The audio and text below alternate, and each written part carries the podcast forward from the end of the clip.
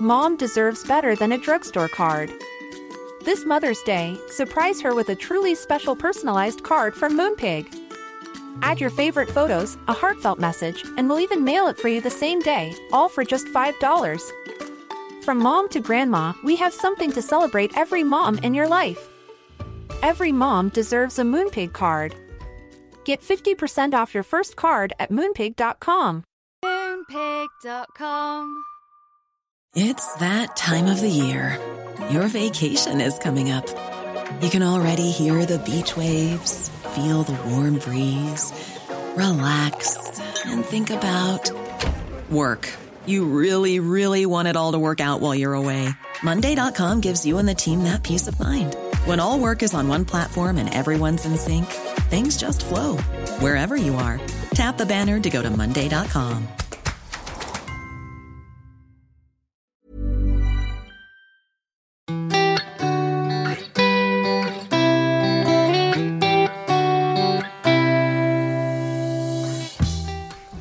Deliver. Oh, did you have a sneaky after-show nut? Mm, not yet. Yeah, they're good, aren't they? Mm. They definitely hit the spot.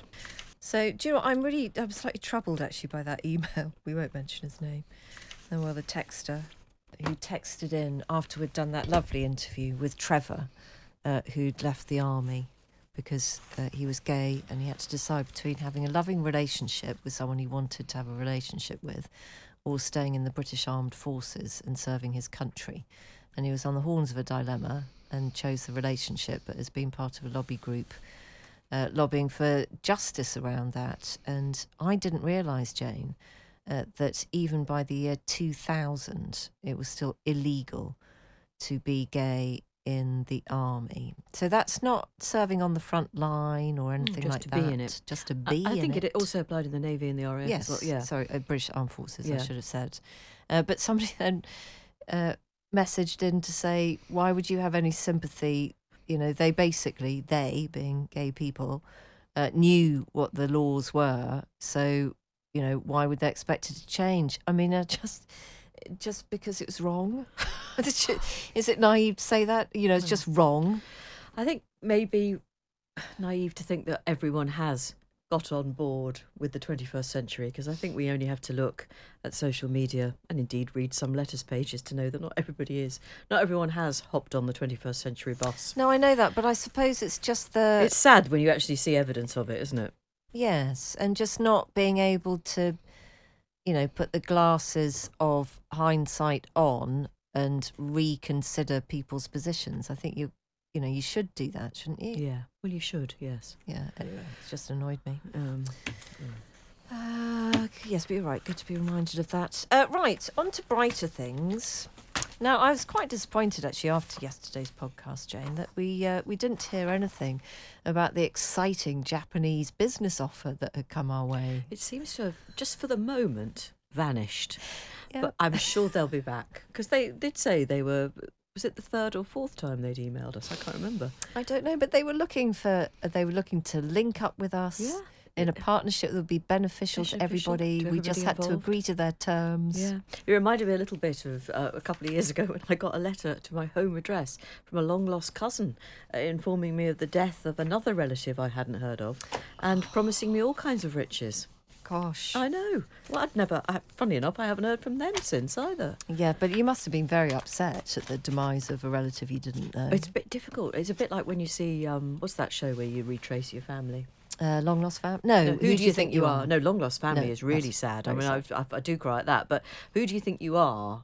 Always find it. They do, a lot of the celebrities they have on, they do sort of obligingly well up when they discover that great, great, great, great, great, great granddad Reg, you know, had a had three nipples and uh, and a lisp. Yeah, you know? died in the workhouse. And died in the workhouse, yeah.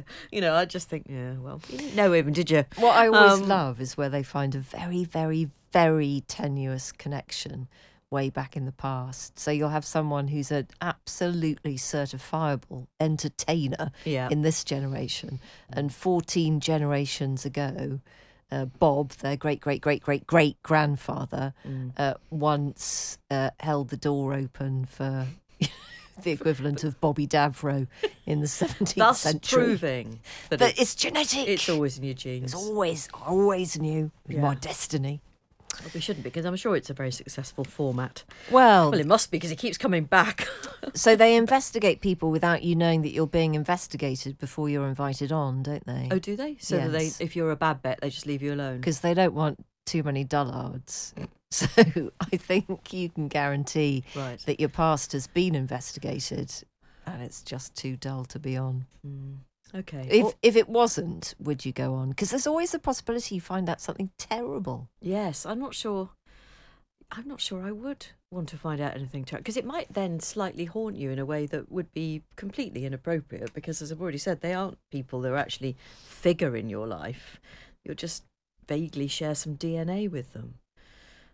No, I'm going to say no to no. Who do you think you are? Excellent. Who, by the way, haven't expressed a shred of interest in featuring me. um, we did talk to Karen Brady yesterday on the programme just about small business and about uh, the problem of not getting paid if you are running a small business. And just really quickly, this is from Jenny, who says, running your own business is, as Karen Brady described, you do have to get the work in, you have to do the work, then you have to get paid for it. Our terms are thirty days from date of invoice. twenty-five percent of clients, though, take us up to sixty days or more to pay, and they are usually the ones with the multi-million pound turnover. This gets worse when times are tough, as paying suppliers late is cheaper than paying the interest on your business overdraft. So it all comes down to raw economics, doesn't it? Yeah, that's vicious, isn't yeah. it? Yeah. So I totally get what you're saying. Jenny just says how stressful it is uh, running a small business, and we have in the past, due to being owed a month's turnover for a year, we had to remortgage our house Ooh. in order to pay employees and keep our business going. And what is the business? Uh, it looks like a design company. Okay. Yeah. I've been chasing late payments for thirty-three years, says Jenny, so I don't expect it to change. Wow. So it's just a cultural thing, isn't it? It's yeah. just what you do. Is I suppose you try and get away with... I mean, it may be that you can't pay because you haven't been paid. I suppose that's possible, isn't it? Yeah, well, you're still receiving some payment issues from our previous employer that date back Please to the don't previous open. century. Don't open that running No, let's sore. not. Let's no. not. Uh, OK, let's move very quickly on to Tapestry on the Northern Line, everybody. Dear Fee and Jane, I heard you talking about the man embroidering on the Northern Line and your thoughts on what the design might be. My friend who also embroiders on the Northern Line, and that's gone into inverted commas, which I will now use as a euphemism for something, does these kits and...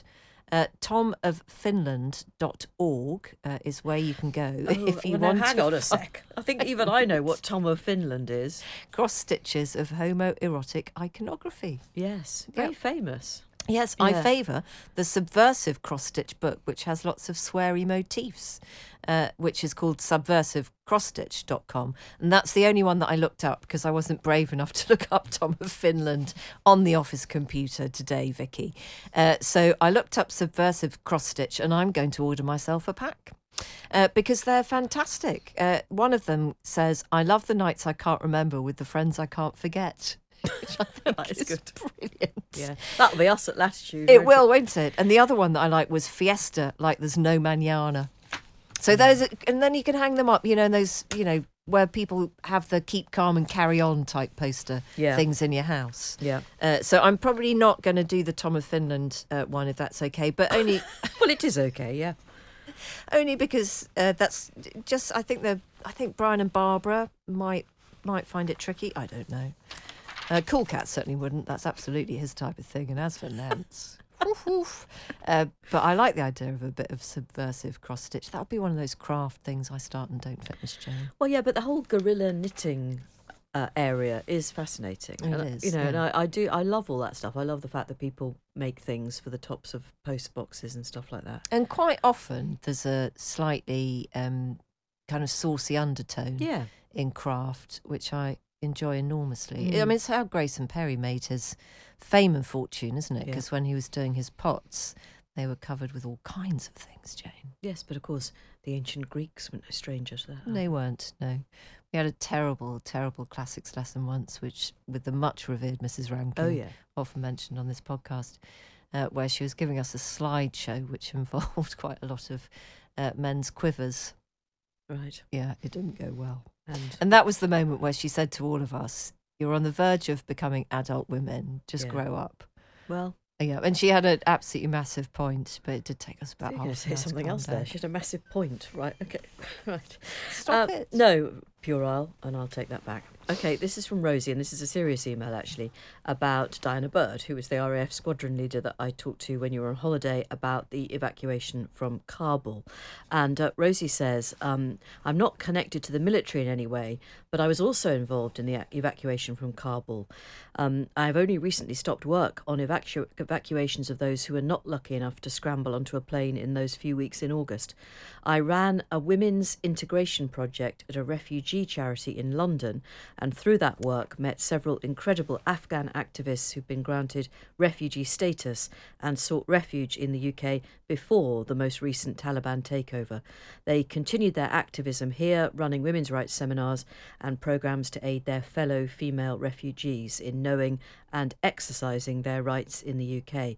So when things in Afghanistan started to deteriorate in twenty twenty-one, my friend and former colleague uh, WhatsApped me in a panic, asking if I could help her family and former colleagues, many of them female judges and lawyers who were stuck in and in danger in Afghanistan.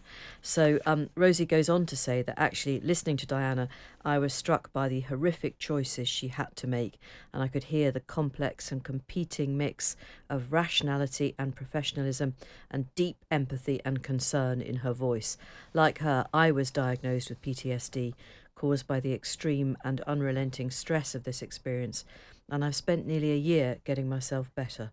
So, um, to Rosie, I really do hope you are better now, and just, um, I couldn't read out all of your email, but it's very much been read, and uh, I'm a huge admirer of what you've, what you've been able to do. Yeah, absolutely. I concur with all of that.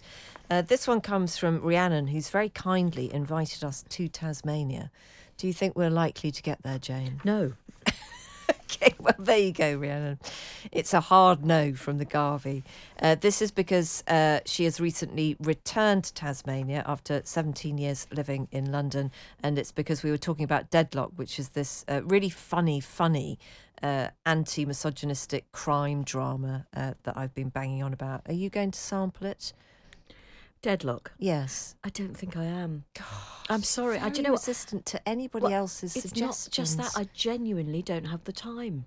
Yes, you do. No. There's the housework. There's yes, preparing you for this do podcast. Have the time. Uh, you have no idea. There's the Radio Times column. You've got, well, I think you've got some time for it. It's only about forty-five minutes an episode. Oh, my goodness. Okay. Well, it's very funny. For other people who do want to indulge, I think it's on... Uh, I think it's on the Netflix. It's either on no, the Netflix. I think you said Amazon Prime. Or the Amazon. Uh, and it's Deadlock with a C H uh, at the end. Uh, but Rhiannon just wanted to say that there are lots of similarities uh, in Tasmania where... So fact and fiction have merged uh, because in the series they do have a seal called Kevin who keeps on tipping up on the shoreline. Uh, the real one is called Neil and is known for all sorts of antics. And they also have a huge midwinter festival, which the series takes the piss out of absolutely brilliantly. But I just wanted to note this ap- fantastic local newspaper headline, Neil the Seal breaks Tassie Park bench. And that is why local newspapers oh, that they are need brilliant. To keep going. Yeah. They really are yeah. brilliant. Yeah. Um, fasting was something we did briefly discuss actually on the programme today because fasting, as we've mentioned, I think previously, has just become very much a thing.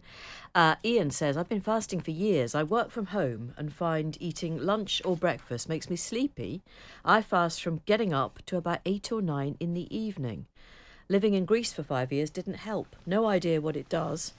Uh, but I feel fine, he says. You see, I think perhaps if you are working from home, then it might be all right. I think for lots of people yeah. it's all right. I, I, I think just when it's not all right, the might you might feel there's a bit of pressure to keep going. But shout out to, to regular correspondent Bill in Highton, who says, ladies, a word of warning, diabetics should be wary of fasting, as um, we don't have to fast for blood tests any longer, as it's too risky. Mm. Right, that's interesting. Yes, thanks for that, Bill. Probably should have known that diabetics can't fast. Um, well, now, Ian mentioned living in Greece, and thank you to the people who've talked to us about being in heat waves. Have you got any of those? Oh, well, Julia has recounted um, some tales to tell from Puglia, uh, which she has just come back from. Mm. And the sentence that really sums it up for me uh, is she says, "It felt as if my eyes were literally boiling in their sockets." Because even in one of those trullos, which are those extraordinary uh, dome-shaped houses that mm. you get in southeast Italy, uh, which have been built because it is such a arid and acrid and hot landscape. Yeah. Even inside those, they couldn't get cool enough. And it just sounds nightmarish. And I really do fully understand. We're talking about people going on holiday and not having a great time. You know, this is not people having to lose their livelihoods no. and their families because of the heat. Uh, but it is just... Um, I, I think those stories of human bodies not being able to cope with it, we are drawn to those, aren't we? Because it's such a nightmarish scenario. Have you got one of um, horror? Yes, I have. I was just looking at Julia's again. We've never been so glad to return to the cooler British weather as we were in the early hours of Monday morning. The, the point that comes across from, from Julia's brilliant email is this is just not fun. And I absolutely take your point that it's a first world issue, and if you're lucky enough to be having a foreign holiday, you're basically doing okay. But we do, most of us, really look forward to our week mm. in the sun, don't we? Yeah, and also it is really, really true, Jane, that if we stop going to lots of destinations that we've gone to for the last, you know, thirty or forty years, mm. those destinations will suffer. You know, there are whole swathes of Europe that really, yeah. really depend well, totally. on the tourist industry. So if we all go, not going anywhere near those because it's too hot. Uh, Kiki says, I live in Majorca, or is it Mallorca? How do you pronounce that? Mallorca. No, it's yeah. M A L L. Majorca. Yeah, that's Majorca. Oh, is it? Yeah. Uh, right now, she says, it's just awful. When I first moved here ten years ago, I thought it was really odd that the local people kept their shutters closed all day in the summer. What about the views, the sunshine, I would now think. No, sorry. What about the views and the sunshine, I'd think. My shutters have now been closed for a week. I'm off to Scotland on holiday in a couple of weeks, and the thought of packing a jumper is just joyful. I have attached a photo of the temperature in my car today, forty-two with around sixty percent humidity. I try not to think of idiots chucking cigarette ends out of cars or starting barbecues because it honestly feels like a tinderbox here. I hope the local economy and the ecology of these beautiful Balearic Islands survive. None of the locals I speak to think any of this is normal mm. anymore. Uh, right, and uh, Kiki says she's grateful for her air conditioning unit. Um, we wanted to do a feature on, one, uh, just an item on air conditioning to talk about who invented it, um, how it works, uh, whether in fact we'd just be making the situation much worse ourselves if well, we all we installed be. it. Yeah. yeah, so it's it's a difficult one, isn't it? Well, I think we've probably still got some opportunity to do that over the next couple of weeks. So I'll tell you what, now here's a sentence I never thought I'd find myself saying. If you've got any specific questions about air conditioning, Jane and Fee at Times dot radio. Or even better, if you're an air conditioning expert. Oh yeah. Or well, you know one. Just phone in, okay, if if you'd like to come on and explain air conditioning. eight seven two two two, start your message with the word Times. You've just got to do it really sexily though. What they have or yeah. I have. No, not us. What? It's trying to be a fine thing. I want someone to come on and just, you know... And be sexy about aircon. Absolutely. Mm, OK. Right, turn the heat down, everybody. Uh, Sean, I loved your email because uh, it was about Alita Adams and uh, actually mishearing the lyrics to Get Her Where You Can, which has, in reality, an excruciating rhyming couplet uh, where caravan is rhymed with Arab man. Uh, but a colleague of Sean's had been confused for years and she had been belting it out, uh, rhyming caravan with errant man, which I think yes, is much better. It is actually better. Like an errant man. And it's just lovely that that's what she heard. Yeah. And can I just say a quick tip as well, because you read out an email yesterday um, about uh, somebody who was a little bit worried about the Ripper Bar opening up and yeah. was reporting a campaign mm. uh, not to celebrate the work of Jack the Ripper and to have a whole pub where you go, yeah, let's meet in this place. It's pathetic. Which just seemed ridiculous. Um, and uh, I just wanted to say there's a fantastic book. Have you read The Five? I have, and I was tr- actually I have read it, and I was trying to remember the name of the author. I think she Hallie shares Rubenhold. That's it. She shares an agent with us. Yeah, yeah. So uh, she book. has written a really, really brilliant book called The Five, which is the untold lives uh, of the women killed by Jack the Ripper, and it's just such a superb book because you might think, oh, this is going to be a bit depressing, but it's not, because what she's trying to do is to tell you all about these wonderful women whose lives were taken away from them. But she does it in a way where you're really, really interested mm. uh, in their lives. So it's not salacious. It's not celebrating no. anything about him. It's mm. really, really good. So can I just recommend uh, anybody who would like to feel that they're slightly redressing the balance, I suppose, uh, have a read of that book. It's yeah. very good. Um, Celia says, uh, Eleanor of Aquitaine was a wonderful woman from history, and she is often a history answer. Her second husband, she was married to what a saucepot. Her second husband was Henry the Second. Careful. With, with whom, it says here, with whom she fathered four sons. I don't think so. I mean, she clearly was a remarkable woman from history. Uh, and two of them became king. Two of them became king. Can you name the two sons of Eleanor of Aquitaine? This is your starter. Well, it wouldn't be a starter for ten, would it? It'd be like a an extra harder question. It would, um, from Amal. So, well, I I know that one of those is Henry the First. Nope. Henry the Second. How would Henry the Second's son be Henry the First? I don't know. That's why I didn't do very well on University Challenge. One of them's Henry the Second. No, he was Henry the Second. Henry the Second was Henry the Second. Okay. God. I'll tell you who I don't know anything about. Henry the Third. I don't know much about Henry the Second. I don't clearly. know anything. Well, I know a bit. Anyway, the answer to this rib tickler is that two, the two sons of Eleanor of Aquitaine and Henry the Second who became king were Richard. And I always think Richard the First, it says here. Oh, yeah, there was a Richard the Second, wasn't there? Because he died in a very unpleasant way.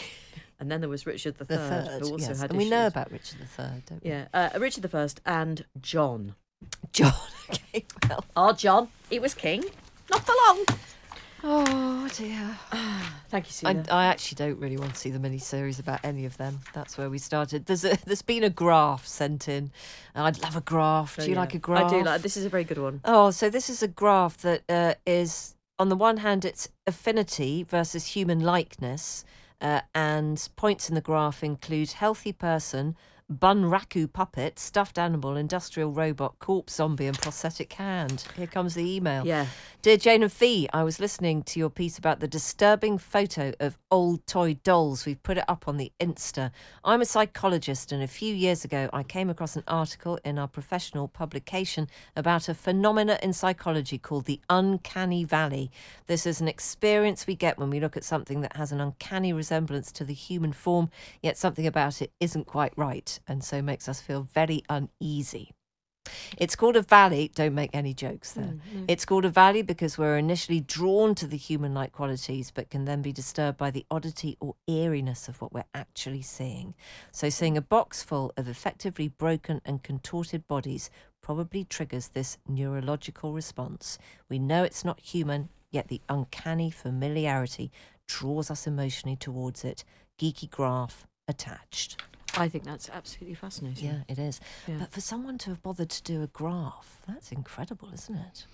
Well, I mean, I think the days can be quite long at some of these institutions. Mm. And um, to be honest, we had quite a long afternoon here today, didn't we? We did. Quite, quite a long one. And we've got a very long car drive. Oh, I know, yes. All of us together tomorrow. Yeah. Uh, yeah. There was talk well, of someone making a mixtape. No, we were going to make a playlist. Oh, yeah, that's what I'll you call it the these days. Yeah, sorry. But but the front seat's already been bagged by mm. someone who's car sick. I know. God. It's it's not uh, it's not a it's not a dream journey, really. No, I we'll, we'll get there. We've got a dream team, though. She said hastily. Mm. I might put that Alita Adams on the playlist. Yes, do that. Yeah. Yeah.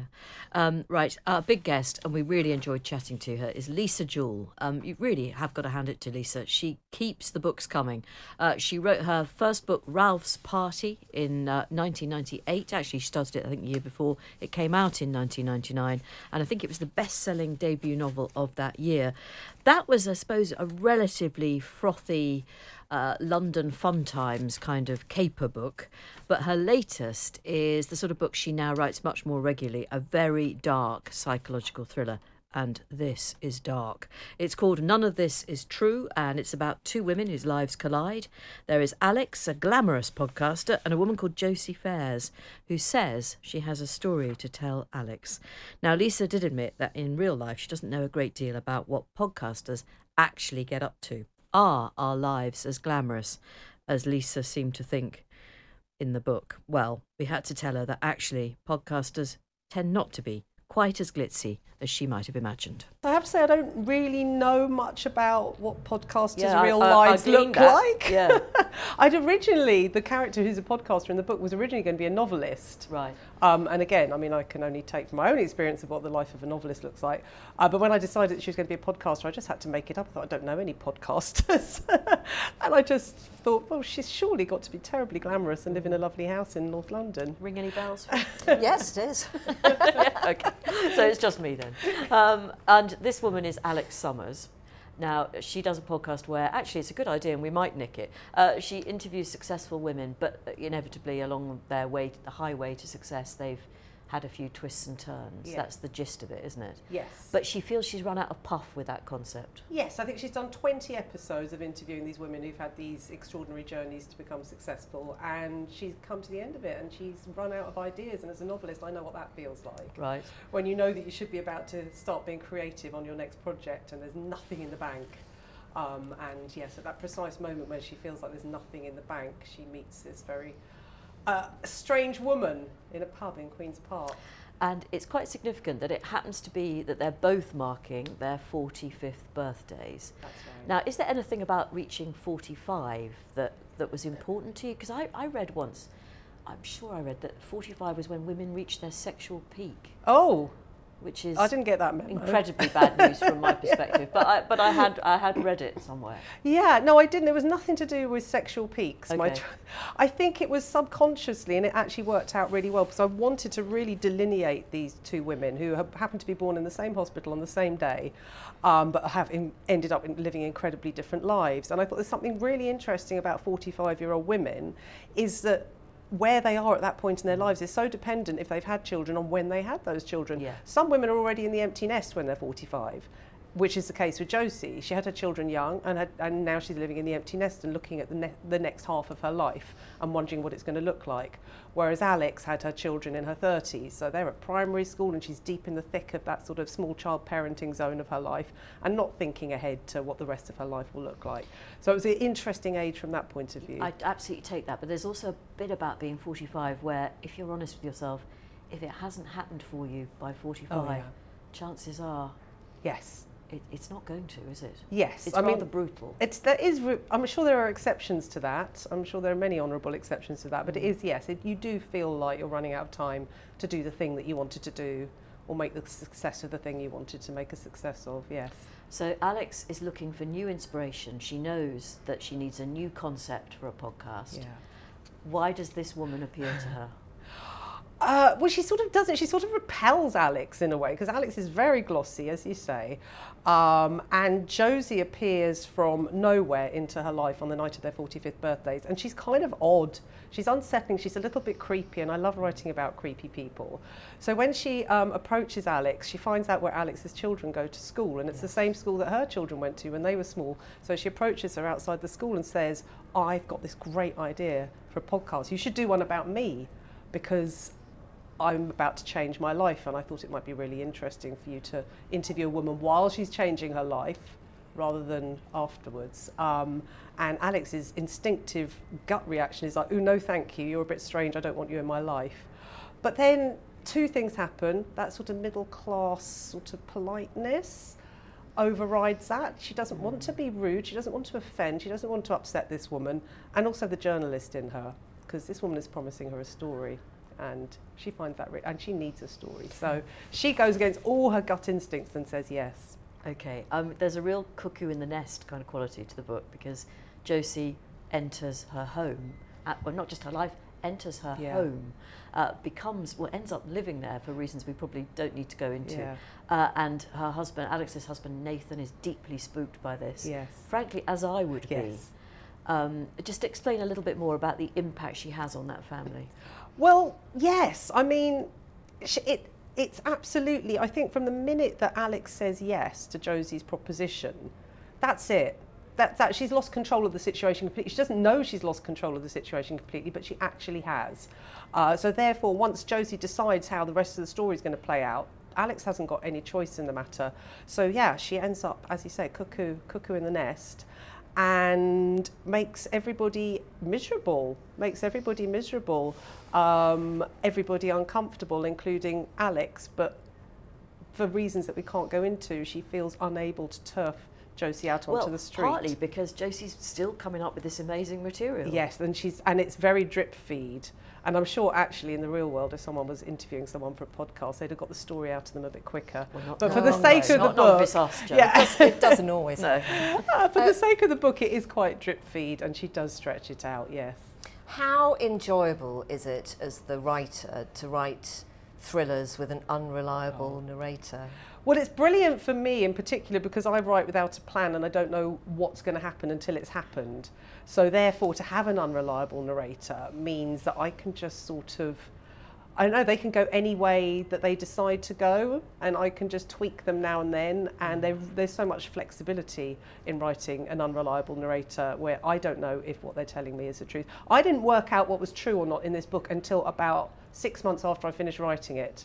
Really? Oh, yeah, six months after I finished writing it, I suddenly thought, oh, okay, I absolutely see exactly what well, happened now. Okay, can I just say that by the end of the book, I have to say, by the way, I didn't just read this book, I gobbled it up on a train. I was making a journey on Saturday. I read the first half on the way there, the second half on the way back. Excellent. I'm not sure I've ever done that before, actually. So you have that incredible ability to write books that just fill your head, and you need to you need to finish them. But to go back to your point that you started making about an hour ago when I started this question, um, I don't know, I've read the book, yeah. but I'm not sure I fully know okay. by the end who is telling the truth. Yeah. Well, I do now, but it's taken me a long time okay. to piece it so all together. So I shouldn't together. be hard on myself? No, no. And is it very different to how the reader might end up feeling? No, I think...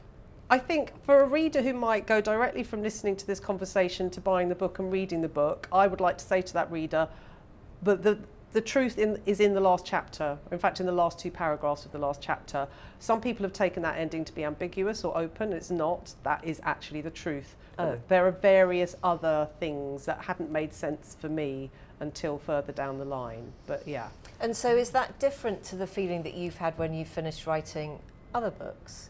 Yes. Yes, absolutely, absolutely. I've never had that sense of that I've obfuscated and cast so many shadows over so many areas of the book that even I am not entirely sure about what's true and what's not, which is why the title when it came to me was just like, this is perfect. Yeah. Um, I've never had that feeling at the end of a book where I'm slightly in, in, in the dark as well about what actually was going on. I usually work it out while I'm writing it, mm. as opposed to knowing what it was before I've written it. But I've never written it and then not known what it was until six months later. Something else in the book that I think will really resonate with probably all modern day parents is the concept of a child spending almost their entire time yeah. in their bedroom. Yeah. And I have to say, I, it was ringing far too, too... I mean, I was actually thinking this is... is so this does this is a thing for everybody then.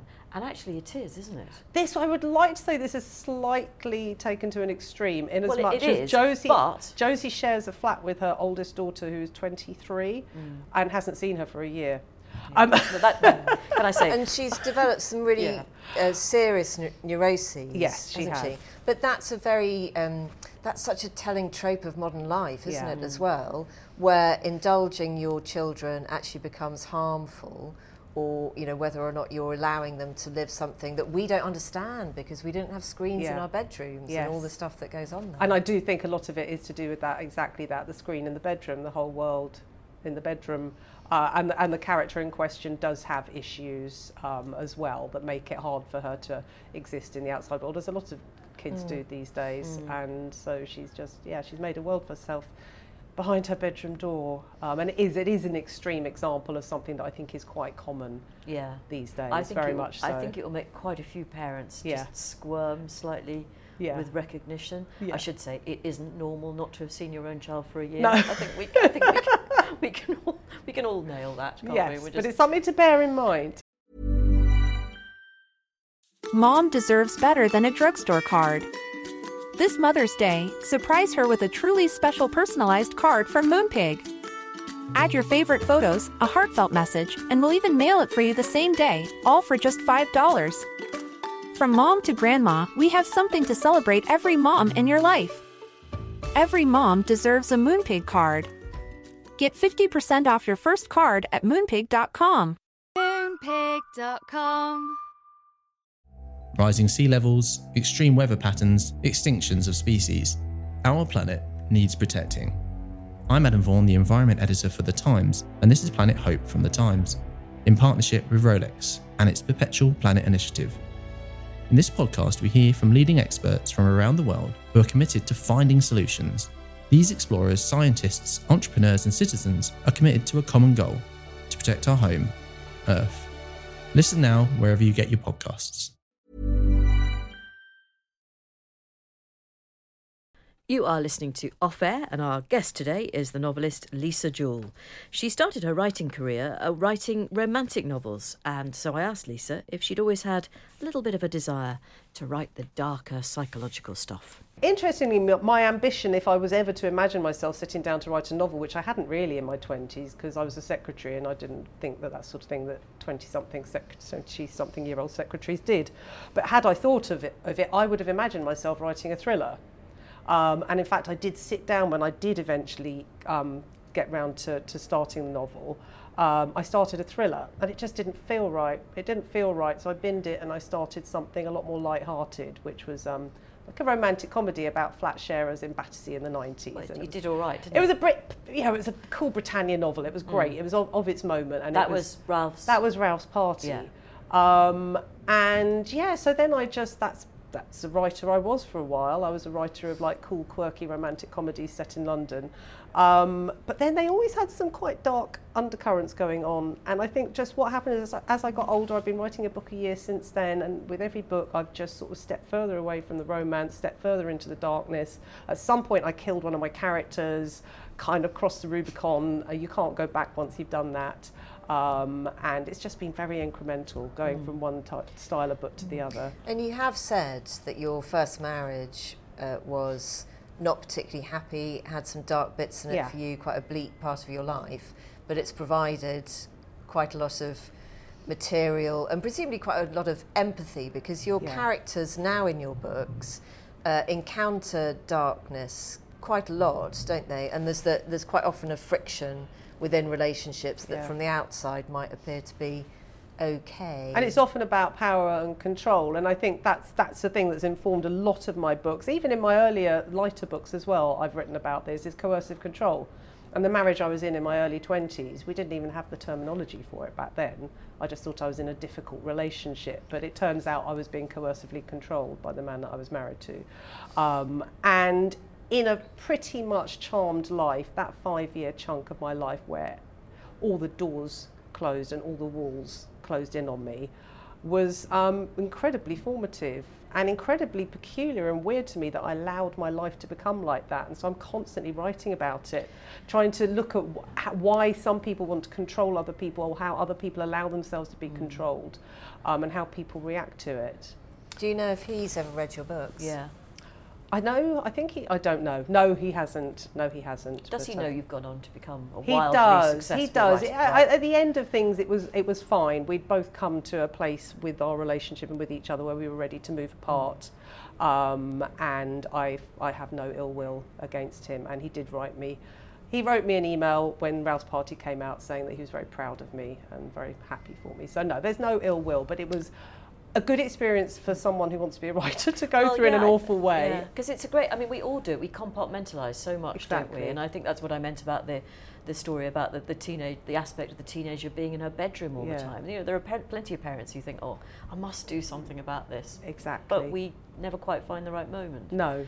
Um, so here you are now, wildly successful with your, I have to say, this is, there are aspects of this book, and I don't I don't want to go too much into it because we don't want to give it away, but there's a suggestion of paedophilia and incest. Yes. Is there anywhere you wouldn't go as a theme in your I books? Would, I would go anywhere, but I would never dig gratuitously deep, go gratuitously descriptive, linger too much on the unpleasant aspects of the things that I write about. Mm. I will allude to them. I will suggest to the reader that these things are happening. But I'm not going to shine a spotlight on the really, really unpleasant things. I'm not interested in doing mm. that. So, do you think other writers might do that too much now? I mean, if you compared uh, passages, particularly about violence towards women, from books that are uh, bestsellers now to books that were bestsellers even, I think, twenty, thirty years ago, the change is enormous, actually.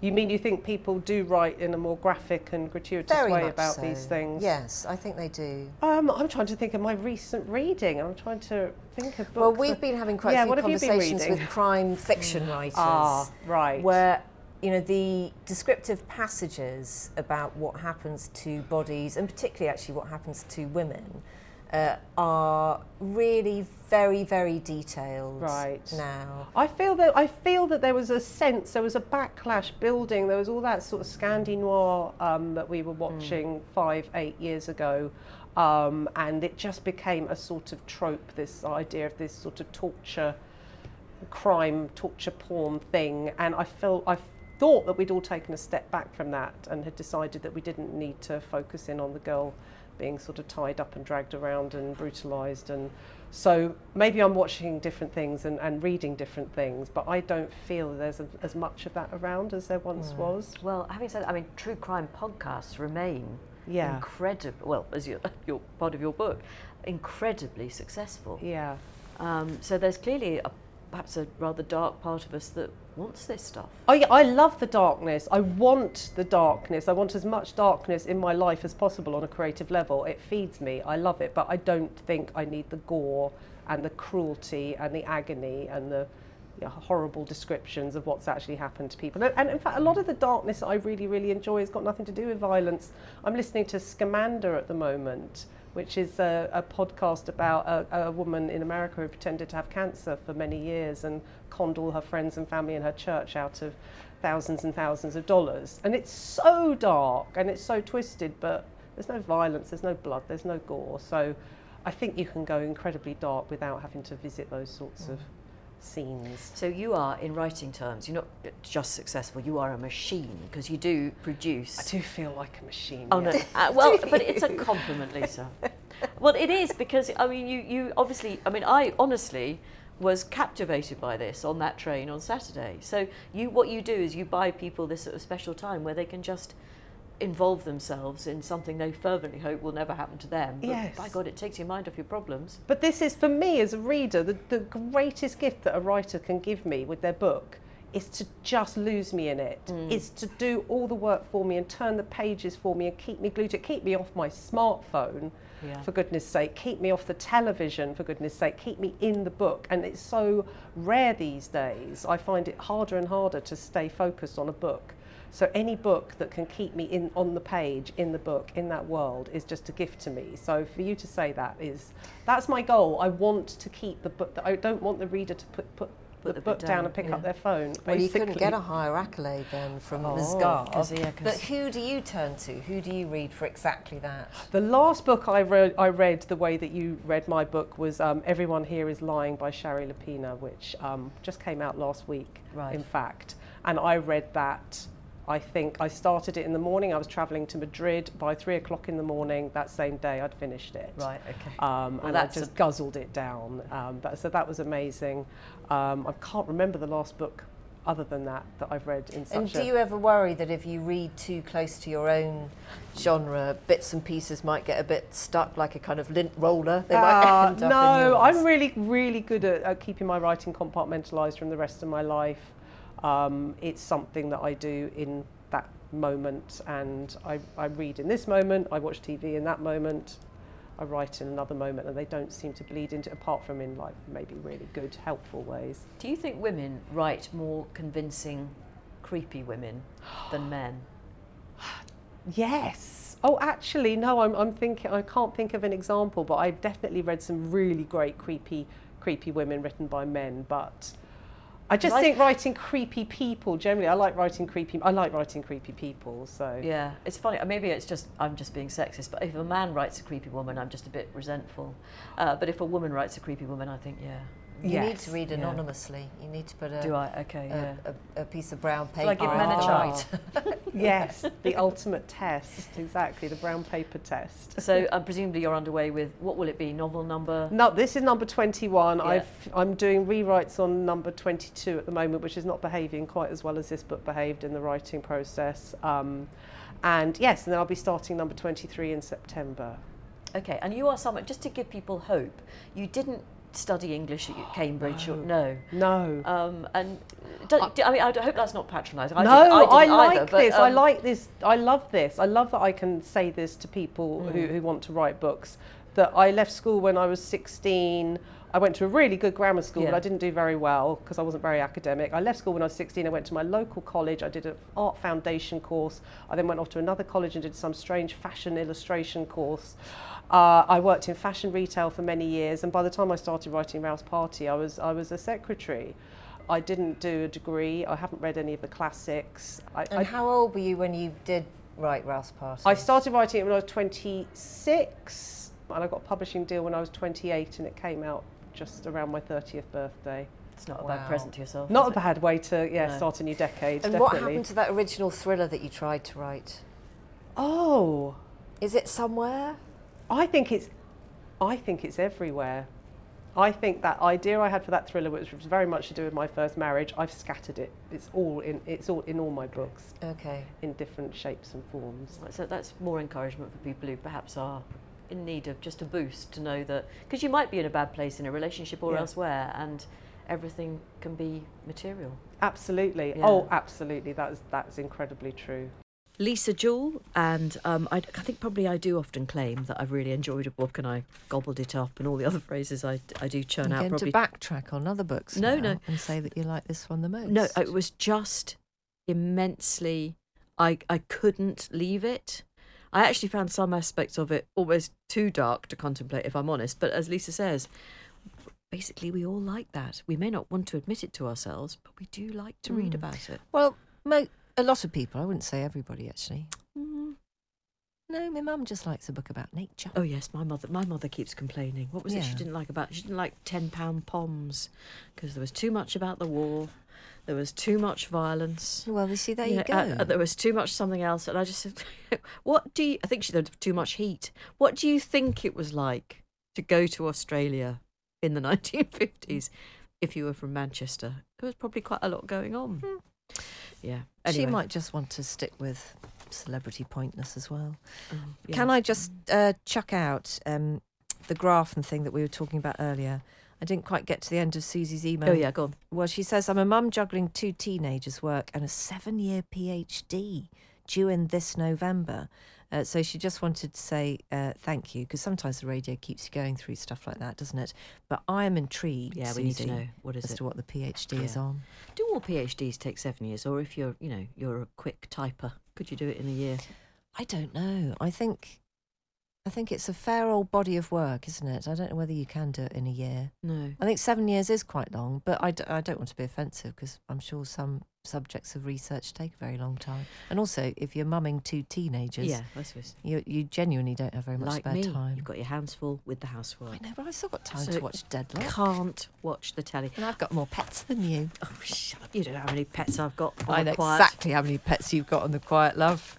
I know where all your hamsters are. Uh, I want to say quick hello to Eva. I hope I pronounced your name right. Eva's daughter last week discovered an interview she wanted to show her mum with a fantastic lady interviewing her favourite star, David Tennant. Guess who it was? Was it Sue Lawley? No. No, Eva's a, a very loyal Polish listener, so thank you very much for that, and all the best to your daughter as well. Right, uh, thank you for listening. We'll hopefully uh, contact or see a couple of you at Latitude. Oh, yeah, come and say hello. Uh, don't be shy.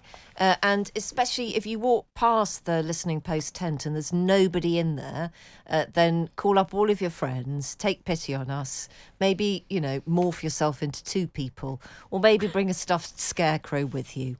Or maybe put a jacket on a chair next to you and talk to the jacket and pretend it's a person. Please come. Please come. Oh, by the way, I think the weather forecast for tomorrow is... is what? Dreadful. She, I think she whispered dreadful. I don't know why. Uh, good evening.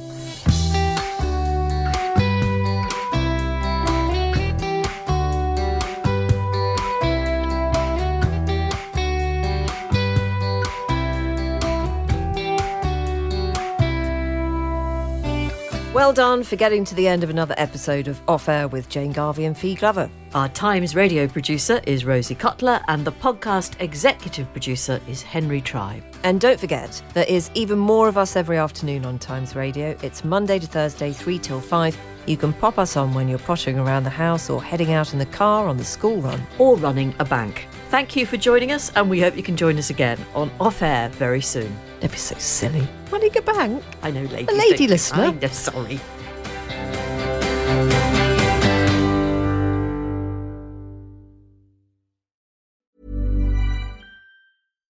Mom deserves better than a drugstore card. This Mother's Day, surprise her with a truly special personalized card from Moonpig. Add your favorite photos, a heartfelt message, and we'll even mail it for you the same day, all for just five dollars. From mom to grandma, we have something to celebrate every mom in your life. Every mom deserves a Moonpig card. Get fifty percent off your first card at Moonpig dot com. Moonpig dot com